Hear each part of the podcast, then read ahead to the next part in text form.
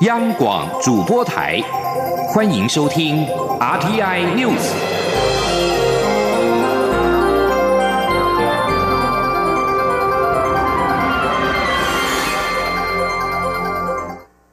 各位好，我是主播王玉伟，欢迎收听这节央广主播台提供给您的 RTI News 新闻。首先带您关注政坛焦点。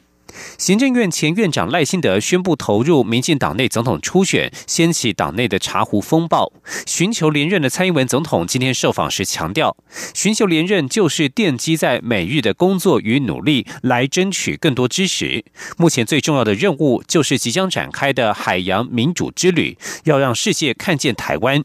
总统也表示，已经告诉执政团队，国家政务为第一优先，不要受到其他事情的影响。前天，央广记者谢嘉欣的采访报道。行政院前院长赖清德十八号完成民进党总统大选党内初选登记，由于事出突然，外界一片哗然，也让媒体讨论焦点放在已表态寻求连任的蔡总统与赖清德之间谁能胜出。蔡总统十九号出席台湾资安大会开幕典礼受访时指出，寻求连任就是奠基在每天的工作努力上来争取更多人支持。例如，此次资安大会就是这几年努力的成果之一。现在国际在讨论资安问题时，都一定要跟台湾连结。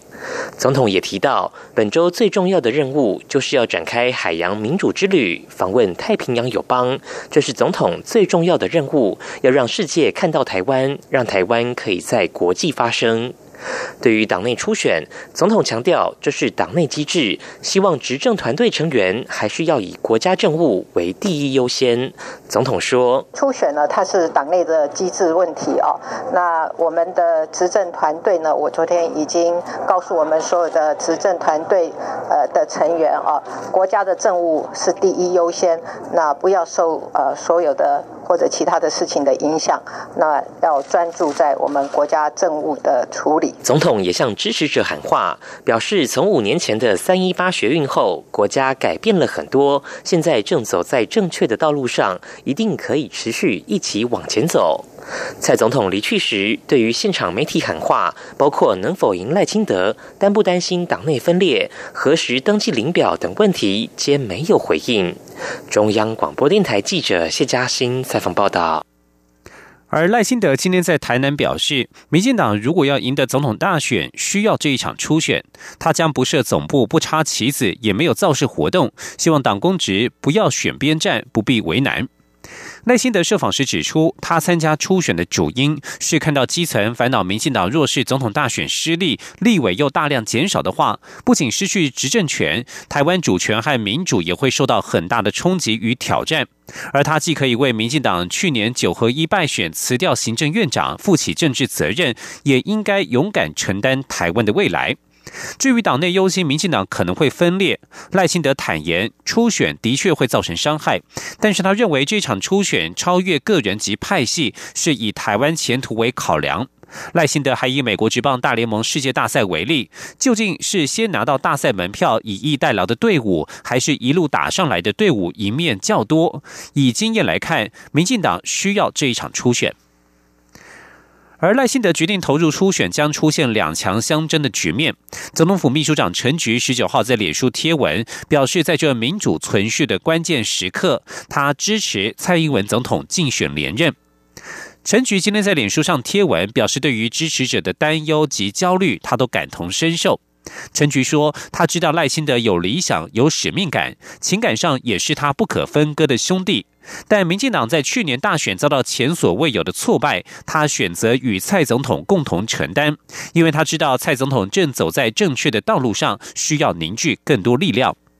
现在不少基层担心民进党分裂，二十多位民进党立委今天在立法院议场外发出联合声明，表明力挺蔡英文总统竞选连任，呼吁团结顾台湾，必须团结才能面对下一个挑战。前天记者刘玉秋的采访报道。行政院前院长赖清德登记二零二零总统党内初选，让各界震惊不已，也引发基层集体焦虑的声浪，担忧初选将造成分裂。对此，二十多名民进党立委十九号在立法院议场外发出联合声明，除了表达基层的忧心外，也展现力挺现任总统蔡英文竞选连任的立场，呼吁民进党要团结，才能守护台湾。团。结拼胜选，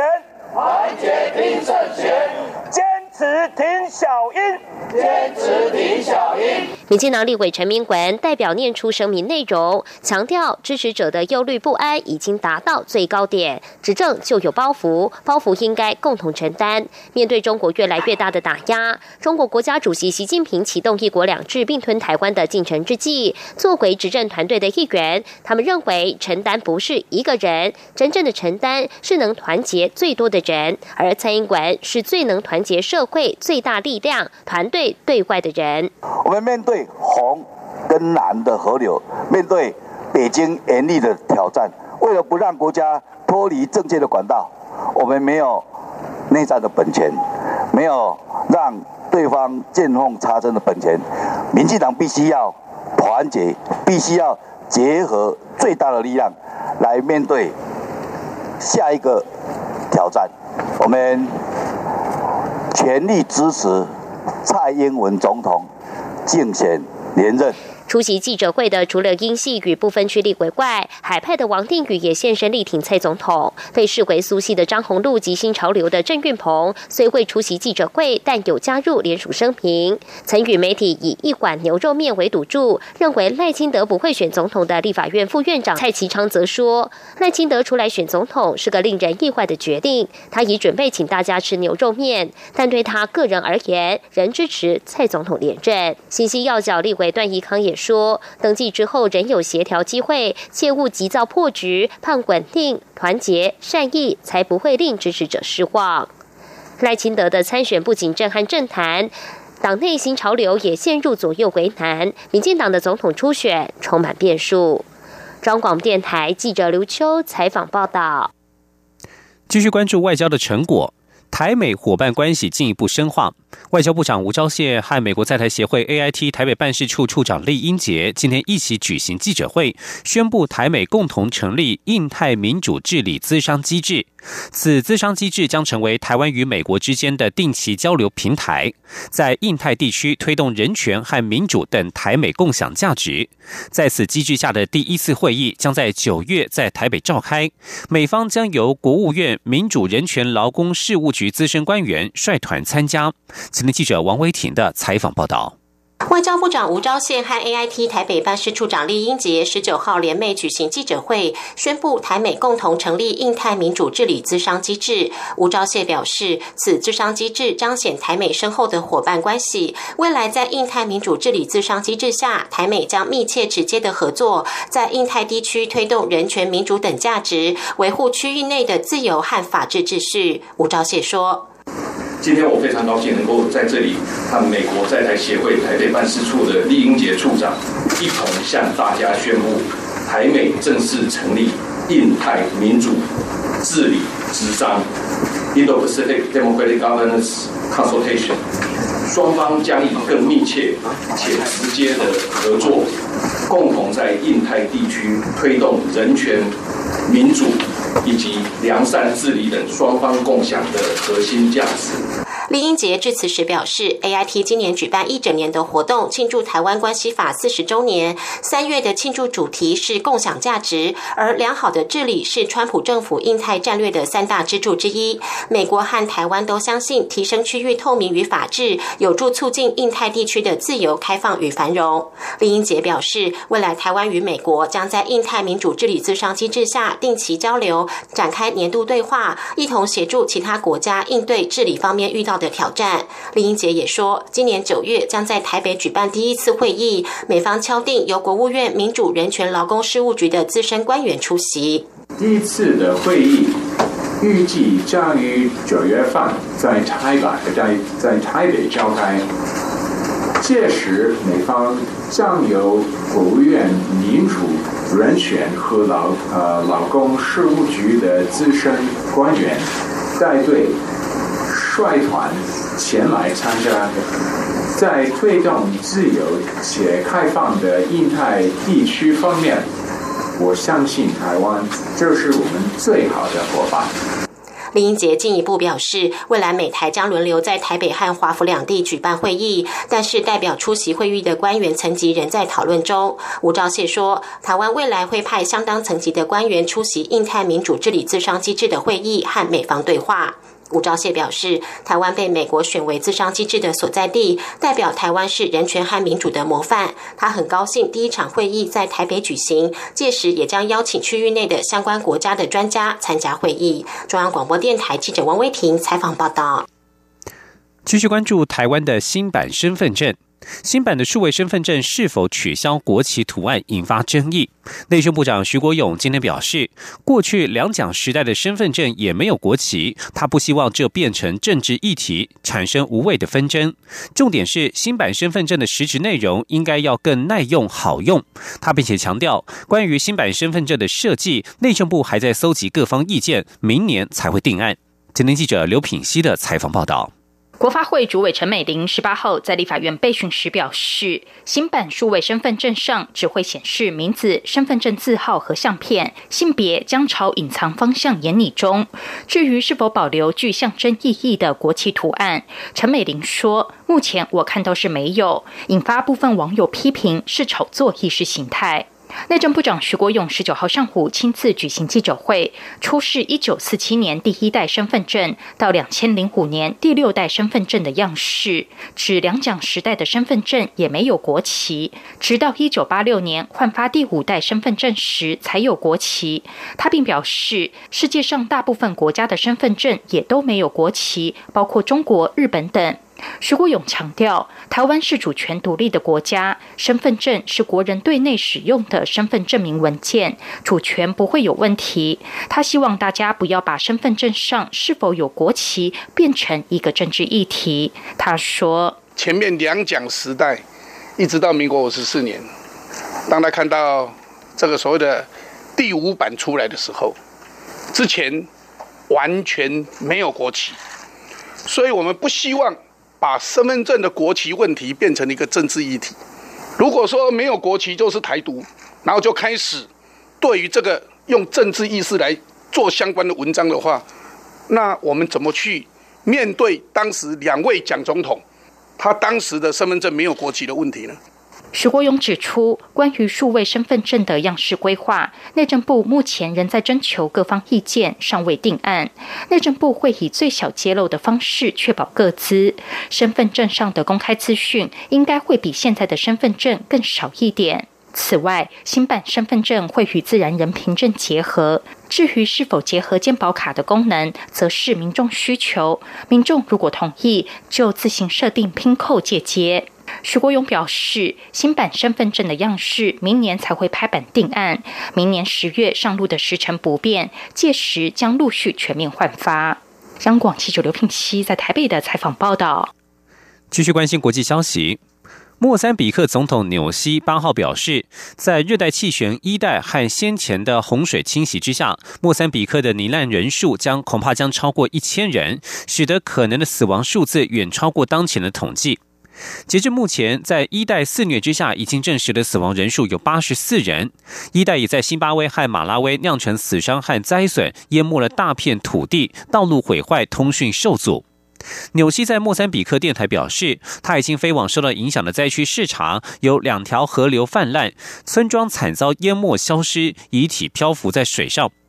辛巴威政府十八号表示，一代在辛巴威已经造成九十八人死亡，超过两百人失踪。至于在马拉威，截至上周为止，死亡人数达到五十六人。而在一代气旋来袭之后，马拉威就不曾再公布新的数据。即将焦点转到英国。英国首相梅伊预定在二十一号的欧盟高峰会之前，带着脱欧协议在国会第三度闯关，并且将在欧盟峰会当中要求推迟三月二十九号的英国脱欧大限。英国下议院议长贝尔考十八号表示，如果首相梅伊版本的脱欧协议和先前遭到国会议员否决的协议相同或大致相同，政府就不能把脱欧协议提交国会进行另一次的表决。这是一百多年来英国下议院议长首度援引这项法规，这意味着在政府能够进行表决之前，必须找到能够让法案获得实质改变的方式。以上新闻由王玉伟编辑播报，稍后请继续收听央广午间新闻。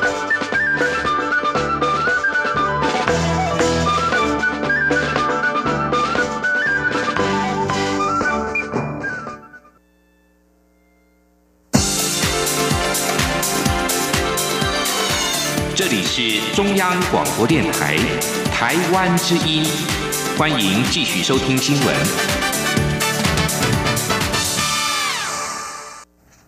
欢迎继续收听新闻，我是陈怡君。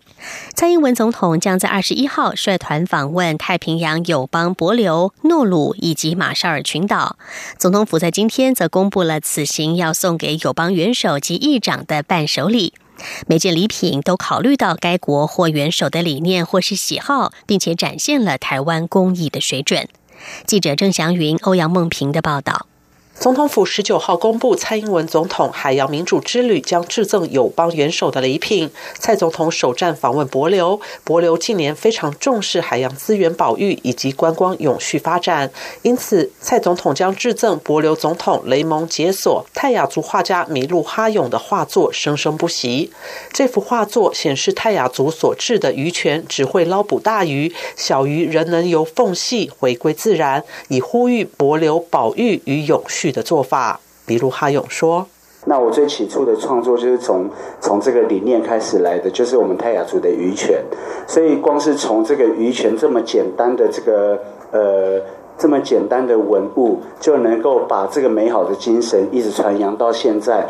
由于诺鲁人热爱音乐创作，诺鲁总统瓦卡来自音乐世家，还曾在访台时用蔡总统致赠的乌克丽丽即兴演奏。因此，这次蔡总统将送给瓦卡由阿美族艺术家与音乐家范志明以八八风灾漂流木手工制成的木吉他。这也提醒气候变迁带来的大自然反扑，值得人们省思。范志明说：“这把琴，它有。”几项功能哈，也拿到了拿到了两项专利，啊，还有就包括它的那个呃，它有那个抑制振动的一个装置，我取名叫自动装置，不是全自动的自动，是那种抑制振动装置。然后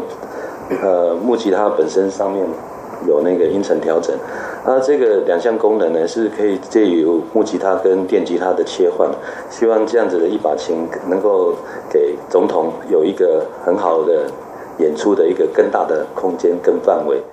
致赠马绍尔总统海尼的礼品，则是由台东的编织工艺家郑梅玉以令草编成的作品《母女情深》。由于海尼是太平洋岛国第一位女总统，她的女儿也曾经在联合国气候变迁纲要公约发表诗作，引起国际热烈回响。加上马绍尔一向以手工编织著名，这件礼品不仅凸显海尼母女各自作为国际女性的表率，也希望促成两国编织工艺的对话。制作诺鲁国会议长布拉曼的礼品，则是阿美族艺术家伊佑格照以块木雕刻成的种子灯，象征万物生生不息，孕育生命。就像诺鲁重要的政策都在国会诞生。中央广播电台记者郑祥云、欧阳梦平在台北采访报道。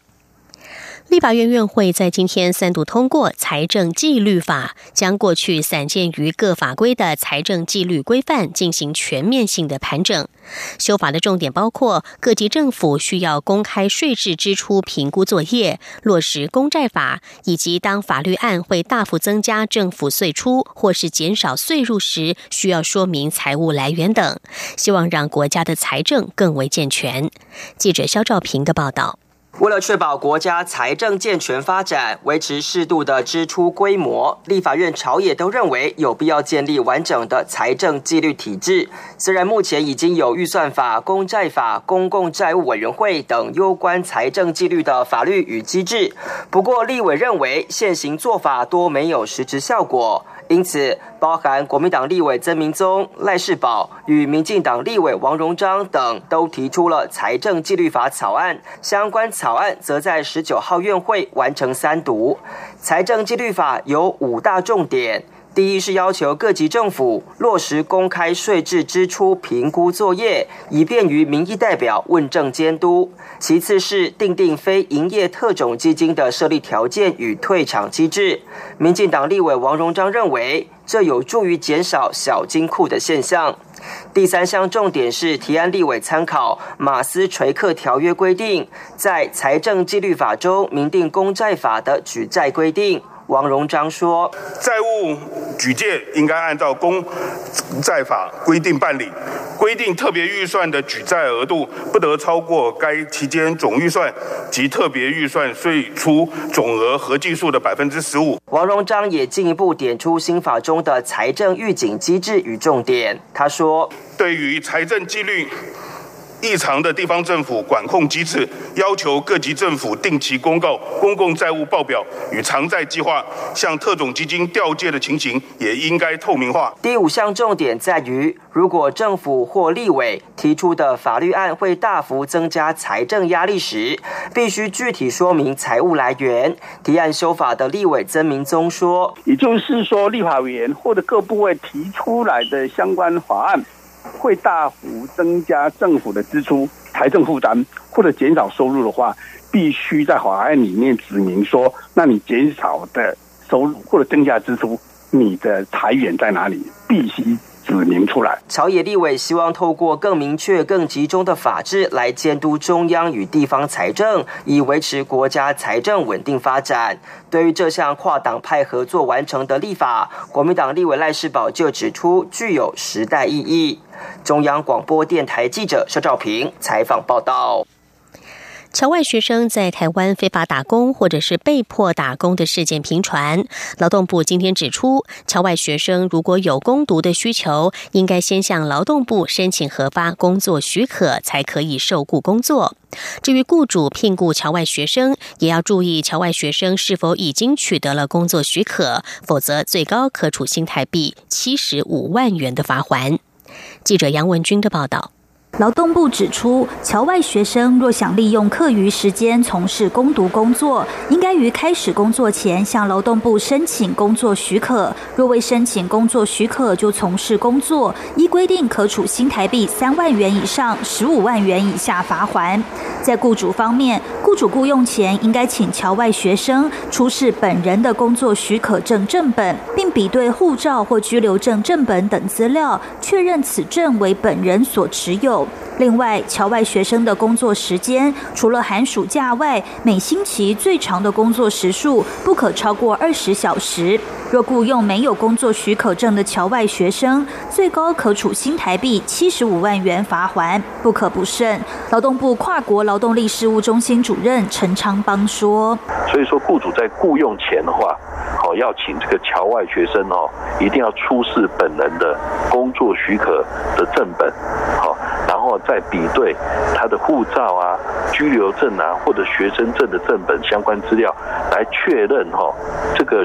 工作许可证是这个学生本人所持有。而且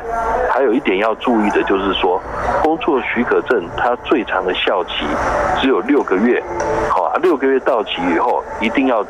提前重新申请，才可以继续合法工作。劳动部进一步说明，工作许可证上除了会载明侨外学生的姓名、护照号码、许可期间等相关资讯外，右下角均烫有蓝鲸图案的劳动部部灰，雇主应注意工作许可证的防卫标签。至于侨外生申办工作许可证的流程，首先需要经由外国专业人员工作许可申办网，以线上传输的方式提出申请，上面都有中英文对照功能。侨外学生仅需点选申请账号，完成注册后，登打个人资料，上传应备文件及缴交审查费，就可完成申请。后续通过后，劳动部会将许可证寄送回学校，由学校转交给。学生，中央广播电台记者杨文君台北采访报道。继续是有关科学研究的成果。石墨烯是目前备受关注的纳米材料。台师大光电所助理教授杨成山与美国加州大学伯克莱分校物理系合作，研发出微小化照赫波系统设计，借此观测发现，并且成功的解释超洁净石墨烯当中的量子临界相对论电浆现象，对于未来超快量子元件的发展扮演举足轻重的角色。这项研究成果也登上了最新一期的国际顶尖期刊《Science》。记者江昭伦的报道：近年来，石墨烯的出现在科学界激起巨大的波澜，引发研究热潮。但过去科学界虽然猜测到石墨烯中存在量子临界相对论电浆现象，却始终未能证实。台师大光电所助理教授杨成山与美国加州大学伯克莱分校物理系合作，成功设计出兆赫波微小晶片波导光谱系统。并利用该系统从超洁净石墨烯中成功测量出量子临界相对论电浆现象。对于未来半导体元件制成优化将有极大的帮助。杨成山说：“如果你半导体厂如果在做一些啊制成的时候，你慢慢做到原子等级的制成的时候，基本上你会遇到一个问题，就是你电子在里面怎么跑、怎么运动这件事情，这个没有人知道。那基本上我们透过这个方法可以去看到电子在里面怎么跑，甚至它跟旁边的东西的交互作用，这我们都可以知道。所以等于说他们在做制成的时候，可以去优化。”这整个系统，除了解开十几年来科学界对于二维材料科学中无法解释的谜题，揭示石墨烯存在于典型电子系统中观察不到的相对论现象。杨成山与团队所开发出的微小化照赫波系统设计，由于体积仅约三平方公分，远比现有的体积大幅缩小，穿透力比 X 光更强，辐射率也远低于 X 光。未来渴望取代 X 光，广泛应用在海关、警局、医院等各式安检设备上。另外，在通讯方面，照赫波也比目前使用的微波传输频宽更广，与光纤通讯网络结合，将能突破传递的距离限制，提供更快网络服务，甚至比 WiFi 标准快数百倍的速度，大大改变人类的生活。年仅三十二岁的杨成山，大学时期开始接触超快与照赫光电子学领域，过程中潘西林老师对他的启发最大。他也希望自己能学习过去指导过他的老师们作育英才，同时也期待研究成果能对我国产业界与社会大众有所贡献。中国电台记者张昭伦台北采访报道。联合国世界智慧财产权组织 WIPO 在今天表示，去年有超过半数的国际专利申请来自亚洲，显示出亚洲的创新浪潮。而中国电信设备巨擘华为也以五千四百零五件，创下单一企业一年内提交专利申请数的记录。在外婆公布的最新年度专利申请报告当中，美国在二零一八年的个别国家申请数中仍然居首位，但是以地区而言，亚洲的创新浪潮持续。外婆秘书长格里表示，亚洲的申请件数在他们收到的总申请当中占了百分之五十点五。亚洲如今是外婆的国际专利主要申请国来源，对这个经济充满活力的地区来说，这是个重要的里程碑，也凸显出创新活动从西向东的历史性地理转移。在今天所公布的一份研究指出，法国巴黎与香港首度加入了新加坡的行列，成为了全球生活费最昂贵的城市。主要原因是水电瓦斯和交通费用推高了生活成本。另外，根据这份《经济学人》资讯社对一百三十三座城市每半年一次的调查，瑞士苏黎世、日内瓦与日本大阪的生活费紧追在后。至于土耳其伊斯坦堡和俄罗斯莫斯科等新兴市场城市，则因为高通膨和货币贬值等因素，排名呈现下滑。经济学人资讯社研究人员比较了这一百三十三座城市一百五十多个项目的价格，包括汽车、食物、租房、交通和衣饰等等，做出的结论。报告作者斯拉夫查瓦表示，这是三十多年来第一次有三座城市共享龙头，凸显全球各地生活费用昂贵的城市变得越来越类似。斯拉夫查瓦说：“即使是杂货费用相对便宜的地方，水电瓦斯或是交通费仍然推升了整体的生活成本。”根据美国有线电视新闻网 CNN 的报道，台湾的红海集团十八号宣布，位于威斯康星州的生产设施工程计划在今年夏天动工，并且从明年底开始生产面板。根据报道，红海在威斯康星州厂区的其他建筑从去年六月就已经动工。红海高层在今年初一度暗示，可能放弃在这处厂址的生产计划，转而作为研发之用。不过，支持红海在威斯康星州设厂的美国总统川普已经说服红海恢复他们的生产计划。以上 T N News 由陈怡君编辑播报，谢谢收听。更多的新闻，欢迎上央广网站点选收听收看。我们的网址是 triple w 点 r t i 点 o r g 点 t w。这里是中央广播电台台湾之音。